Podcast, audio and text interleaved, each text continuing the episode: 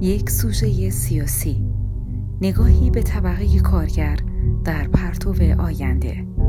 نویسنده محمد جوانمرد. گوینده آزین شیرزاد. طبقه کارگر هم مثل هر پدیده اجتماعی دیگر وجوه متعددی دارد که تنها با تغییر زاویه نگاه خود را می نمایانند. در دنیای پس از دیوار برلین ما به طبقه کارگر اغلب به عنوان گروهی اجتماعی نگاه می کنیم که تنها می تواند درون نظم موجود منافع متضاد خود با طبقه حاکم را پیگیری کند.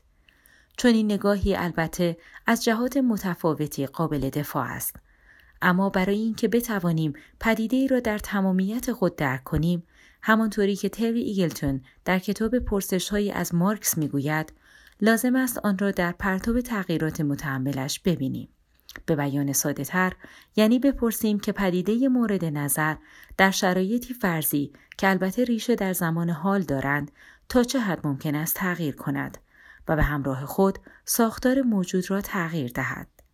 شاید اگر به شیوه شناختمان از آدمها رجوع کنیم این ادعا کمی ملموستر شود. چیزی که ما شناخت از آدم ها می نامیم هرگز محدود به آنچه آنها در لحظه اکنون از خود بروز می دهند نیست. این شناخت علاوه بر این نمودهای شخصیتی همواره ساختار شخصیتی را هم در نظر دارد که برای ما از حدود امکانهای پیش روی فرد حدود نمودهایی که در آینده ممکن است از او سر بزند تصوری می سازد. به همین خاطر دیدن طبقه کارگر نه صرفا به مسابه کنشگری درون ساختار موجود بلکه به مسابه سوزه سیاسی که امکان دگرگونی بنیادین نظم موجود درون خود را هم می کند برخلاف ادعای اندیشمندان جریان غالب تفکری کاملا واقعگرا است واقعیت را اگر صرفا به آنچه در لحظه اکنون وجود دارد محدود کنیم به دامی شدیدن ایدئولوژیک افتاده ایم. زیرا کاراترین حربه ایدئولوژی همین است که نظم موجود را که خود پدیده تاریخی است طبیعی جلوه دهد و به این طریق امکان تصور شرایطی دگرگون را از بین ببرد. منظور از سوژه سیاسی آن نوع عامل جمعی است که می‌تواند در ضمن کنش خود به بیرون از ساختار پا بگذارد یعنی با تحول بنیادین ساختار کلی حاکم بر جامعه ماهیت خود را هم در این فرایند دگرگون کند در اغلب انقلاب های قرن 18 و 19 اروپا از جمله انقلاب کبیر فرانسه این سوژه سیاسی همون برجوازی بود که با در هم شکستن نظم فئودالی رفته رفته خود را به طبقه حاکم تبدیل می کرد. برجوازی که تا پیش از آن هرچند در مقام طبقه اوجگیرنده اما در نبرد با طبقه حاکم رو به زوال یعنی طبقه فئودال و اشراف در مقام فرودست قرار داشت.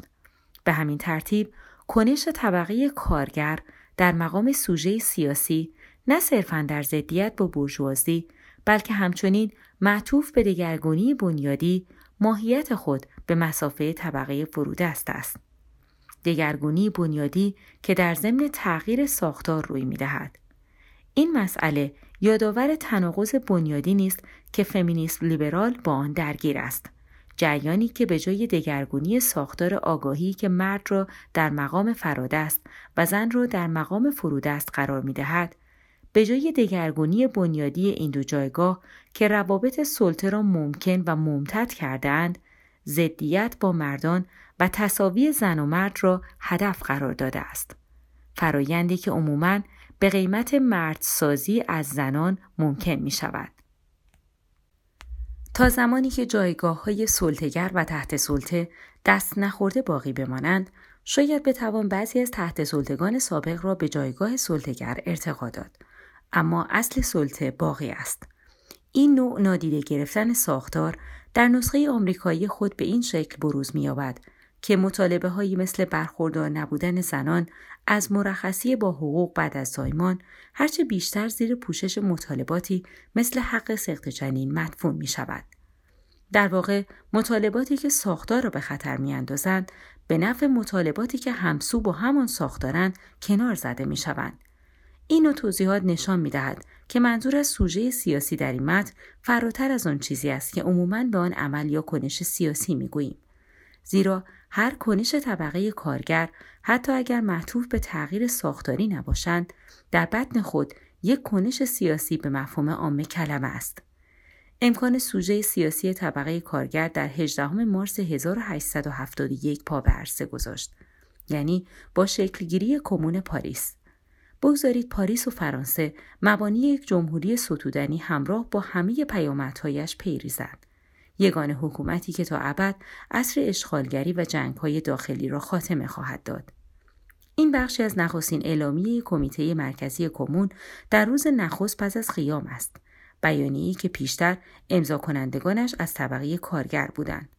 روز یک روز پیش از صدور این بیانیه بود که وقتی واحدهای نظامی میکوشند تا نیروهای گارد ملی را خل اصلاح کنند با مقاومت خودانگیخته مردم روبرو می‌شوند. در نتیجه این شرایط نظامیان عقب نشینی می کنند. دولت موقت به ورسای می گریزد و حکومتی متشکل از مردم برای مدتی کوتاه در پاریس شکل می گیرد. هرچند عمر کمون پاریس به لطف اتحاد همه نیروهای داخلی و خارجی حامی برجوازی به سه ماه هم نکشید اما کمون چیزی را به عرصه امکانات موجود اضافه کرد که تا پیش از آن نیست بود. برای همین است که بدیو کمون پاریس را یک رخداد مینامد. او این اصطلاح را برای پدیده‌ای به کار می برد که طی آن چیزی که تا دیروز نیست بوده است اینک هست می شود. و همین هست شدن است که در انقلاب اکتبر 1917 و های کارگری دیگر در قرن بیستم امتداد می‌یابد. البته باید توجه کرد که اینجا ما در مقام قضاوت این انقلاب ها نایستاده ایم بلکه آنها را به مسابه لحظه هایی می نگریم که در آنها امکاناتی که کمون پاریس به عرصه وجود آورد هرچند به طور مقطعی محقق شده است. واقعیت این است که در ماههای منتهی به انقلاب اکتبر 1917 در روسیه وقتی کارگران تصمیم گرفتند با سلاح به خیابانها بیایند نه تنها منتظر اجازه لنین و تروتسکی نماندند بلکه آنها را وادار به همراهی با خود کردند. از همین توضیح مختصر هم می‌توان تفاوت چنین سوژه سیاسی را با نوع سوژه سیاسی طبقه متوسط متوجه شد.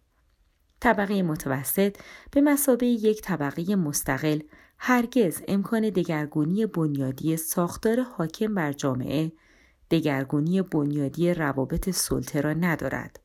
شاید بتوان انقلاب های پسا استعماری را نماینده بنیادی ترین انقلاب هایی دانست که این طبقه در آن نقشی محوری داشته است. طی این انقلاب ها هرچند مناسبات جهانی تا حدی دگرگون شد اما مناسبات اقتصادی همچنان پابرجا ماند. به همین خاطر می توان ادعا کرد که طبقه متوسط در انتهای منطقی خود هم تنها به طور نسبی به سوژه سیاسی دست می‌یابد. اما می توان حالتی را هم فرض کرد که در آن طبقه متوسط هم به این سوژه سیاسی برسد. شرط لازم چنین اتفاقی نوعی از مفصل بندی و ادغام میان طبقات متوسط و کارگر است که بیشباهت به پیوند میان دهقانان و کارگران در انقلاب اکتبر نیست. با این تفاوت که اینجا جایگاه این دو طبقه در مناسبات تولیدی بسیار به هم نزدیک است. اما تفاوت در جنس نیروی کار و به دنبال آن قدرت چانهزنی و سطح دستمزد است که باعث می شود طبقه متوسط منافع خود را کاملا همسو با طبقه کارگر تشخیص ندهد.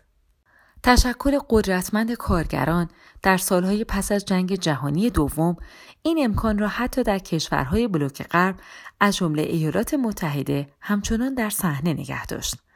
اما در دهه های پایانی قرن بیستم بود که با چرخش نولیبرالی این امکان به محاق رفت. فرایندی که با فروپاشی بلوک شرق تشدید شد. با وجود این شرایط جای این پرسش است که آیا هنوز می توان از طبقه کارگر به مسابه یک سوژه سیاسی سخن گفت؟ آیا بطلان پیشگویی مارکس درباره فروپاشی قریب الوقوع سرمایهداری کافی نیست تا تغییر ساختار توسط پرولتاریا را یک رویای تمام شده بدانیم؟ حال که سرمایهداری بیرقیب در حال تکتازی است آیا هنوز حرف زدن از نظمی بدیل توجیهی دارد؟ خوشبختانه مارکس به جز منیفست نوشته های دیگری هم از خودش به جا گذاشته است که سرمایه یکی از آنها است. در امتداد مسیر سرمایه است که مایکل رابرتس در مقاله مارکس و نظریه بحران نشان می دهد که چگونه میزان سوداوری در سرمایهداری متأخر در حال طی کردن سیری نزولی است و این مسئله چگونه سرمایهداری را از بحرانی به سوی بحرانی دیگر میراند. همانطور که مارکس پیشتر تبیین کرده بود رابرتس نشان می دهد که برخلاف ظاهر نسبتا آرامی که سرمایهداری متأخر به خود می‌گیرد ما در میانه بحرانی طولانی هستیم بحرانی که از میانه های دهه 1990 پس از اینکه تاثیر اولیه چرخش نولیبرالی از میان رفت آغاز شده است. شکست همان فرایندهایی که طبقه کارگر را به مسابه سوژه سیاسی به محاق برده بود. اینک دست کم در سطح اندیشه امکان بروز دوباره آن را جان تازه‌ای بخشیده است. سیلور هم در کتاب نیروهای کار جنبش های کارگری و جهانی سازی از 1870 نشان می دهد که در دهه های اخیر سرمایه هر جا که رفته به رغم میل منادیان پایان تاریخ مقاومت کارگران را هم با خود به دنبال داشته است. وقتی پدیده پا به عرصه امکانها بگذارد یعنی به امکان تازه‌ای برای تخیل جهانی متفاوت تبدیل شود دیگر نمی‌توان آن را از بین برد. دست کم تا زمانی که شرایطی که این امکان را به وجود آوردند هنوز پابرجایند.